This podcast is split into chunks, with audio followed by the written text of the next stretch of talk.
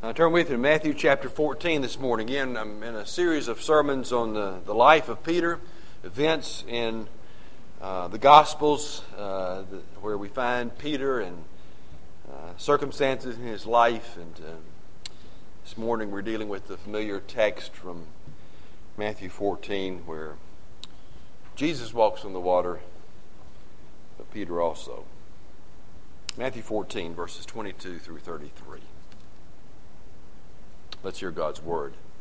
Immediately, he made the disciples get into the boat and go ahead of him to the other side while he sent the crowds away. And after he had sent the crowds away, he went up on the mountain by himself to pray. And it was evening, he was there alone. But the boat was already a long distance from the land, battered by the waves for the wind was contrary. And in the fourth watch of the night, he came to them, walking on the sea. When the disciples saw him walking on the sea, they were terrified and said, It is a ghost. And they cried out with fear. But immediately Jesus spoke to them, saying, Take courage, it is I. Do not be afraid. And Peter said to him, Lord, if it is you, command me to come to you on the water. And he said, Come. And Peter got out of the boat and walked on the water and came toward Jesus. But seeing the wind, he became frightened. And beginning to sink, he cried out, Lord, save me. Immediately Jesus stretched out his hand and took hold of him and said, You of little faith, why did you doubt? And when they got into the boat, the wind stopped. And those who were in the boat worshipped him, saying, You are certainly God's Son. Again, that is God's word. Let's pray.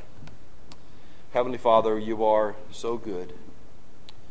And one of the good things you've done for us is give us your word. Father, so often we take it for granted, we neglect it. But I pray, oh Father, that you would help us to treasure it. It might be a delight to us. We might know its value. It might be to us a source of strength and courage and hope, and life and peace and joy. And I pray for that today, that we might, as we look at this text, find great comfort and peace. And we ask it all in Jesus' name. Amen.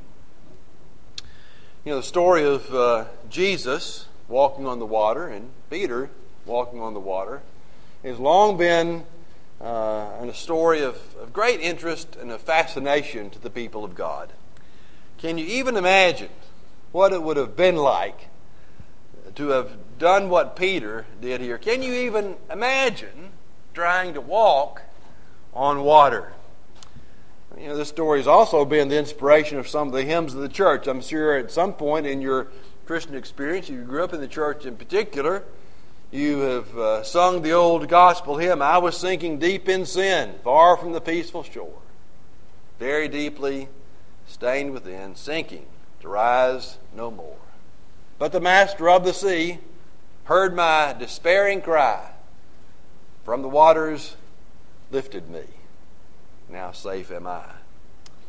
This text describes an event that gives us a real glimpse, I think, into the heart and mind of the Apostle Peter. Sometimes we see Peter at his best, and sometimes we see Peter at his worst. And I think we see a little bit of both in Peter here. Peter's now been with Jesus for at least a period of months. The time frame is not uh, exact for us. You might recall last week from Luke 5, we saw that Jesus called Peter and some of his companions, and they left their fishing business. In fact, they left everything to follow Jesus. Now, in the meantime, uh, Jesus has appointed or called 12 men to be his apostles, to be the kind of the closest of his followers, to be uh, those to whom he would invest himself the most. And Peter was one of those. They've heard Jesus teach, they've seen Jesus perform miracles. You don't really hear a lot about Peter, however, until we come to this text here in Luke 5. First, I want us to consider the context or simply the setting of what we find here in this passage. It took place, if you look above it in verses 13 through 21, it took place right after the miracle of the feeding of the 5,000. Now, you've got to understand that miracle caused as much, if not more, of a stir among the people than any other miracle Jesus performed. That's partly because I think it was performed in front of so many people, with such a, vast crowd that witnessed it, and so many people were benefited by it. They, they all received the benefit of the miracle of the feeding of the 5,000. Now, John tells us in his gospel that right after that miracle, the people wanted to take Jesus by force and to make him their king. And they wanted to do that as a result of that miracle. Who wouldn't want to have a king who could turn a little boy's sack lunch into a vast fellowship meal? But Jesus wasn't impressed by that. In fact, what struck Jesus was how badly the people misunderstood the purpose of his ministry. Jesus was distressed here. He is distressed because the people have so badly missed the point the point of his ministry in general and the point of that miracle in particular. And to be honest with you, Jesus just needed to get away from it all for a bit. Jesus needed a break. And so the text says he went up on a mountain to pray, to spend some time alone, just him and his heavenly Father. And the text indicates that Jesus literally had to force the disciples to leave him alone so he could have that time by himself. Verse 22 says immediately, that is right after the the feeding of the 5,000, right after that miracle, right after the people have tried to take him by force and make him their king, immediately he made the disciples get into the boat and go ahead of him to the other side of the Sea of Galilee. That word made there is a forceful word, it's a powerful word. It means to compel someone. Uh, some translations use the word constrain. And what, what you read behind the scenes is these men, these 12, did not want to leave Jesus. They had become very secure in Jesus' presence. And they did not want to be separated from him. They wanted to cling to him, it seems. And so Jesus made them, he compelled them, he forced them to get in the boat, go ahead to the other side of the sea, so he could have this much needed time alone. And then when you come to verse 23, there's this very tranquil and peaceful situation that is described. Just listen to it. Verse 23. After he had sent the crowds away, he went up on the mountain by himself to pray. And when it was evening, he was there alone. Verse 23 is almost a big sigh of relief. As you find Jesus experiencing a respite, not just from the pressures of ministry, but from the misunderstanding of the people. They misunderstood the point of his ministry. Well, second, we see a problem that arose in the text. A problem that arose for Peter and the other disciples who were with him in the boat going across the lake. You see, while Jesus was in this peaceful and tranquil uh, time experiencing prayer and meditation with his Heavenly Father, uh, the, the disciples were caught in a storm on the Sea of Galilee. Now, that body of water, this, the, the lake or the Sea of Galilee, uh, is known for its uh, turbulent uh, water. It's, it's, kind of surrounded by hills on most sides.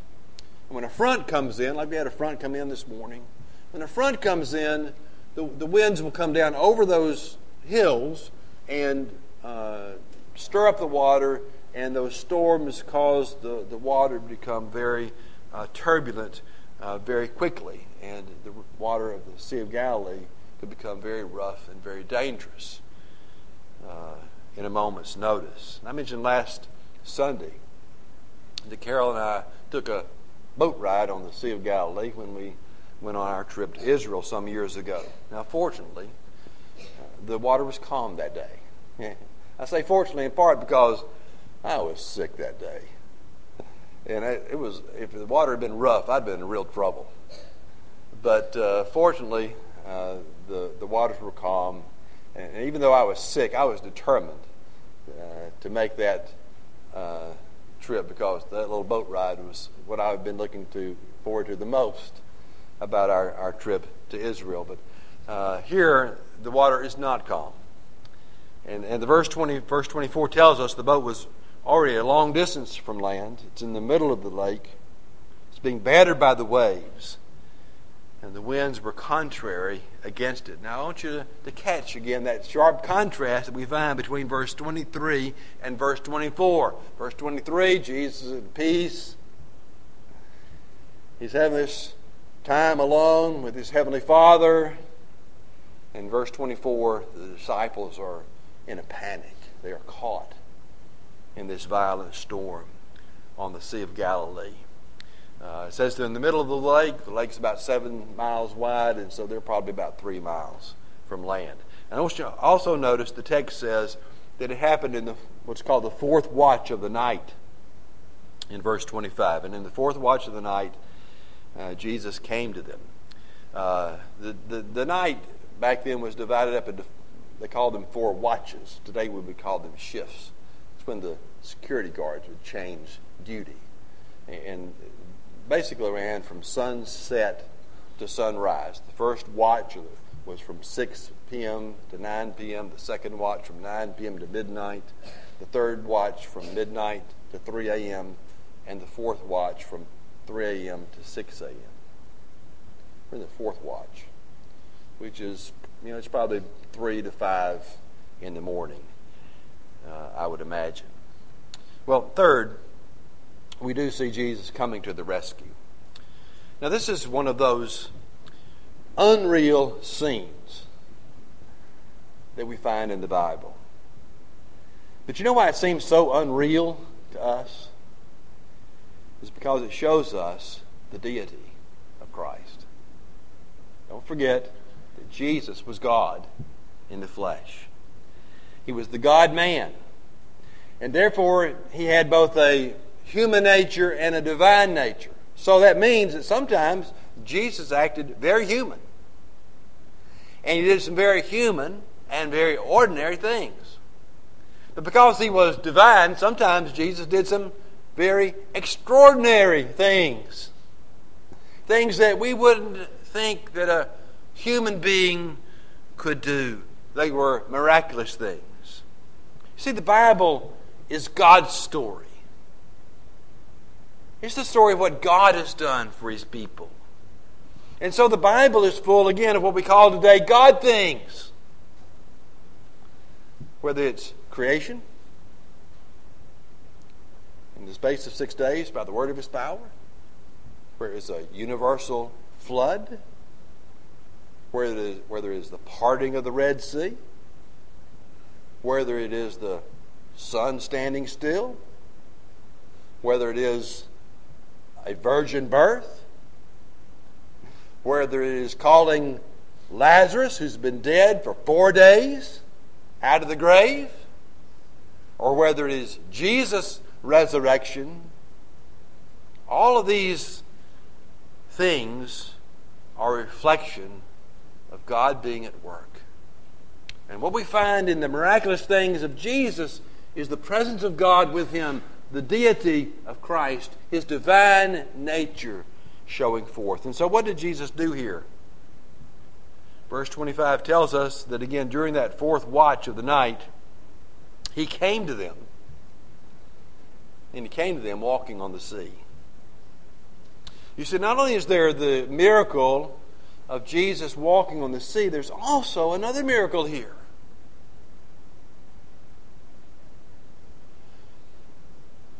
Something that no human could do. Somehow, in his divine nature, Jesus, from his place there on that mountain, in quiet meditation and prayer with his Father, was aware of the dire circumstances of the disciples in that storm on the Sea of Galilee. And somehow, in his divine nature, Jesus is able to go from one place to the other.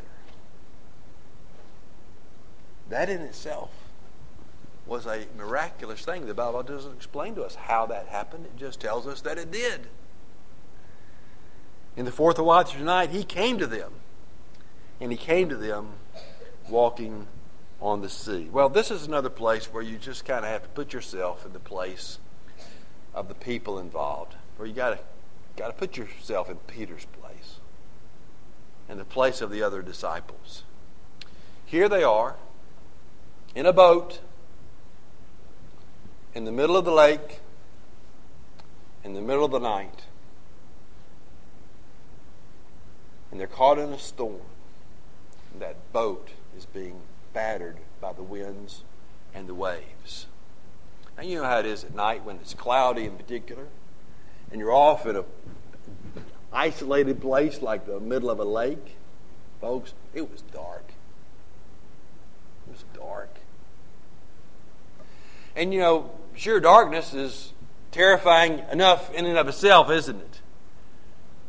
And yet, in the midst of this havoc and this darkness, this danger, the disciples look up and they see this surreal sight of someone walking across the water.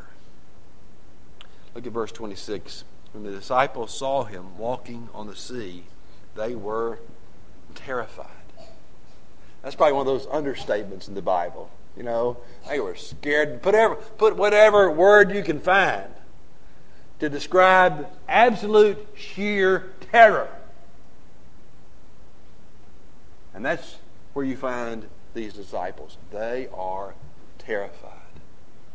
Terrified enough by the storm itself, but not terrified by the sight of this figure, this person, whatever it is, walking on the water. You know, the last time they saw Jesus, he was on the mountain. They had no idea at this point this was him. Their first assumption was that this was some sort of ghost like figure. So again, don't uh, underestimate what's going on here. Sometimes you just gotta gotta kind of meditate on it for a minute, think about it. Can kind of put yourself there. These disciples are very, very frightened. And the text even says, into verse 26, they cried out with fear. I don't know who they thought was going to hear them. Maybe it was a cry of prayer. But they're crying out in fear because of their desperate situation in this storm and this, this ghost that has appeared in front of them. And in the midst of their fear, in the midst of their terror, Jesus calls out to them. And he said in verse 27 Take courage, it is I. Do not be afraid. You see, Jesus had not come to scare them, He came to comfort them. He, he didn't come to make them full of terror, He came to give them courage. And the text says, immediately, when he became aware of their terror and their fear, he spoke and he said, Look, it is I. Take courage. Do not be afraid. And then, fourth, we see here an insight, I think, into Peter's personality. You know, Peter was impetuous, he was a reactionary, He was impulsive. And so when he heard Jesus speak, he said to Jesus, Lord, Lord, if that really is you out there, if that really is you, then allow me to come to you walking on the water. Now, it's, it's hard to imagine, isn't it? Exactly what was going on in Peter's mind. I don't want, know what Peter expected that figure that object uh, to say. I know he's afraid. We all do odd things when we're afraid. But this was really an odd thing. For Peter to say, Lord, if that really is you walking on the water, then you allow me to come to you walking on the water myself. Now, Jesus' response in verse 26 was simple, direct, and profound. He simply said, Come. They would say, say, Come on. Now, this is a rather tense moment and a rather tense situation. In the midst of all the drama here, this is a dramatic passage with this violent storm in the middle of the night, and the, the, the apostles caught in this boat in the storm the boat in danger of sinking because of the storm. You have this intense encounter between Peter and Jesus.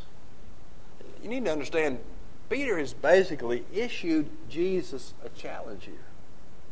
Look, if that really is you, if you're telling us the truth, then you prove it.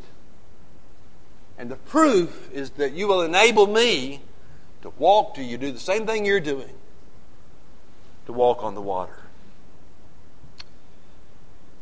Well, you got to give Peter credit. He did what Jesus said. He swung his legs out over the boat and he stood up and he began to walk. Amazingly, Peter was able to stand on the water. And the text tells us Peter got out of the boat and he walked on the water and came toward Jesus. Apparently, the image at least I have in my mind from the text is that, is that Peter had his eyes fixed on Jesus. He was mesmerized by the appearance of this ghost like character who identified himself as Jesus. And as he was fixed on Jesus, Peter was able to do the impossible. He was able to walk on the water. But before he got there,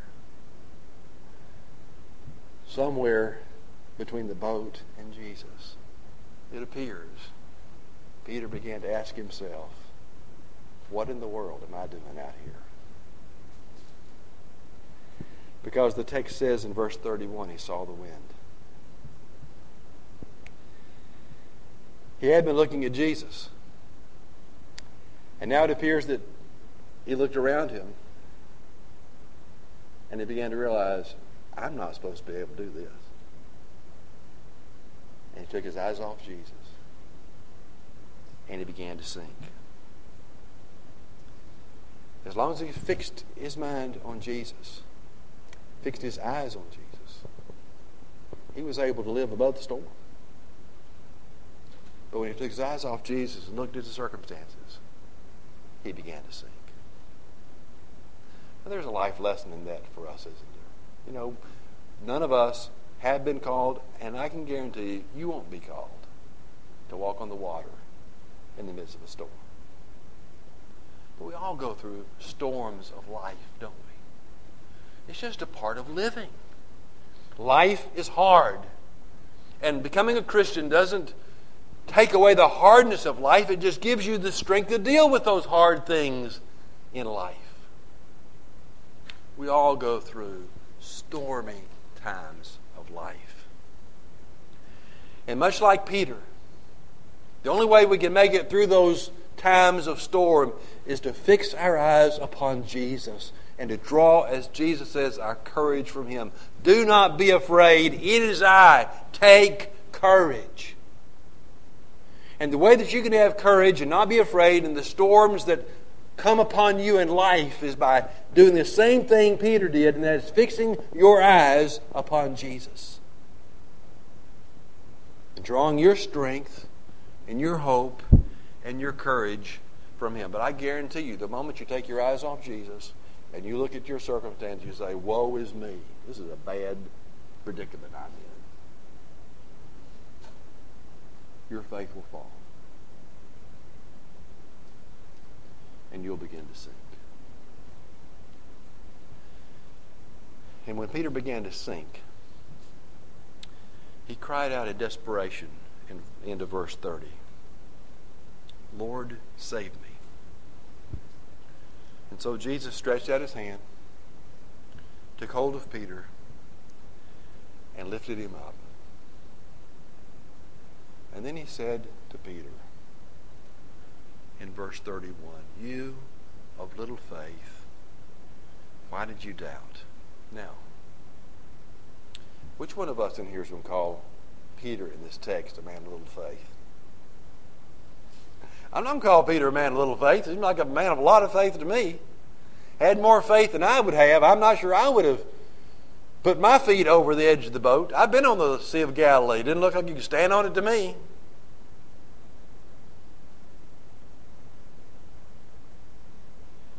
But Jesus is never impressed with temporary faith. Oh, he had the faith to step out on the water, but he didn't have the faith to continue to look to Jesus. And he took his eyes off the source of his strength and the off source of his courage, and he looked at his circumstances, and that's when Peter's faith fell.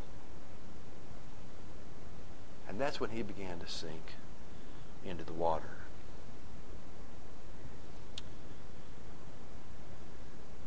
Then there's a fifth thing here.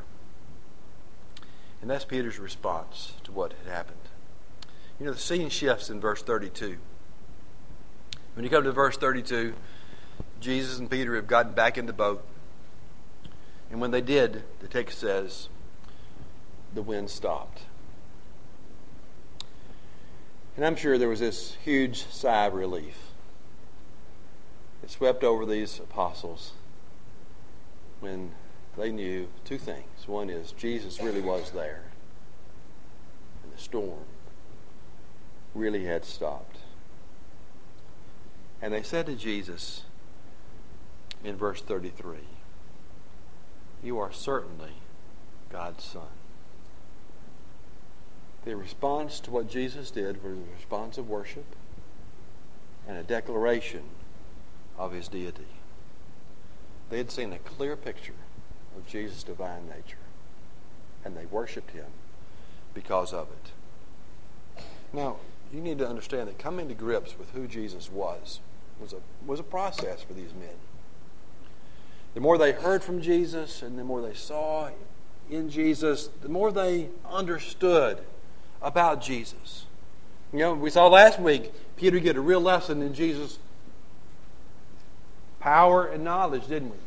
Where you know, he took him, told him to go out in the middle of the lake in the middle of the day, put down his nets, worst place to fish, worst time to fish, and they caught all these fish.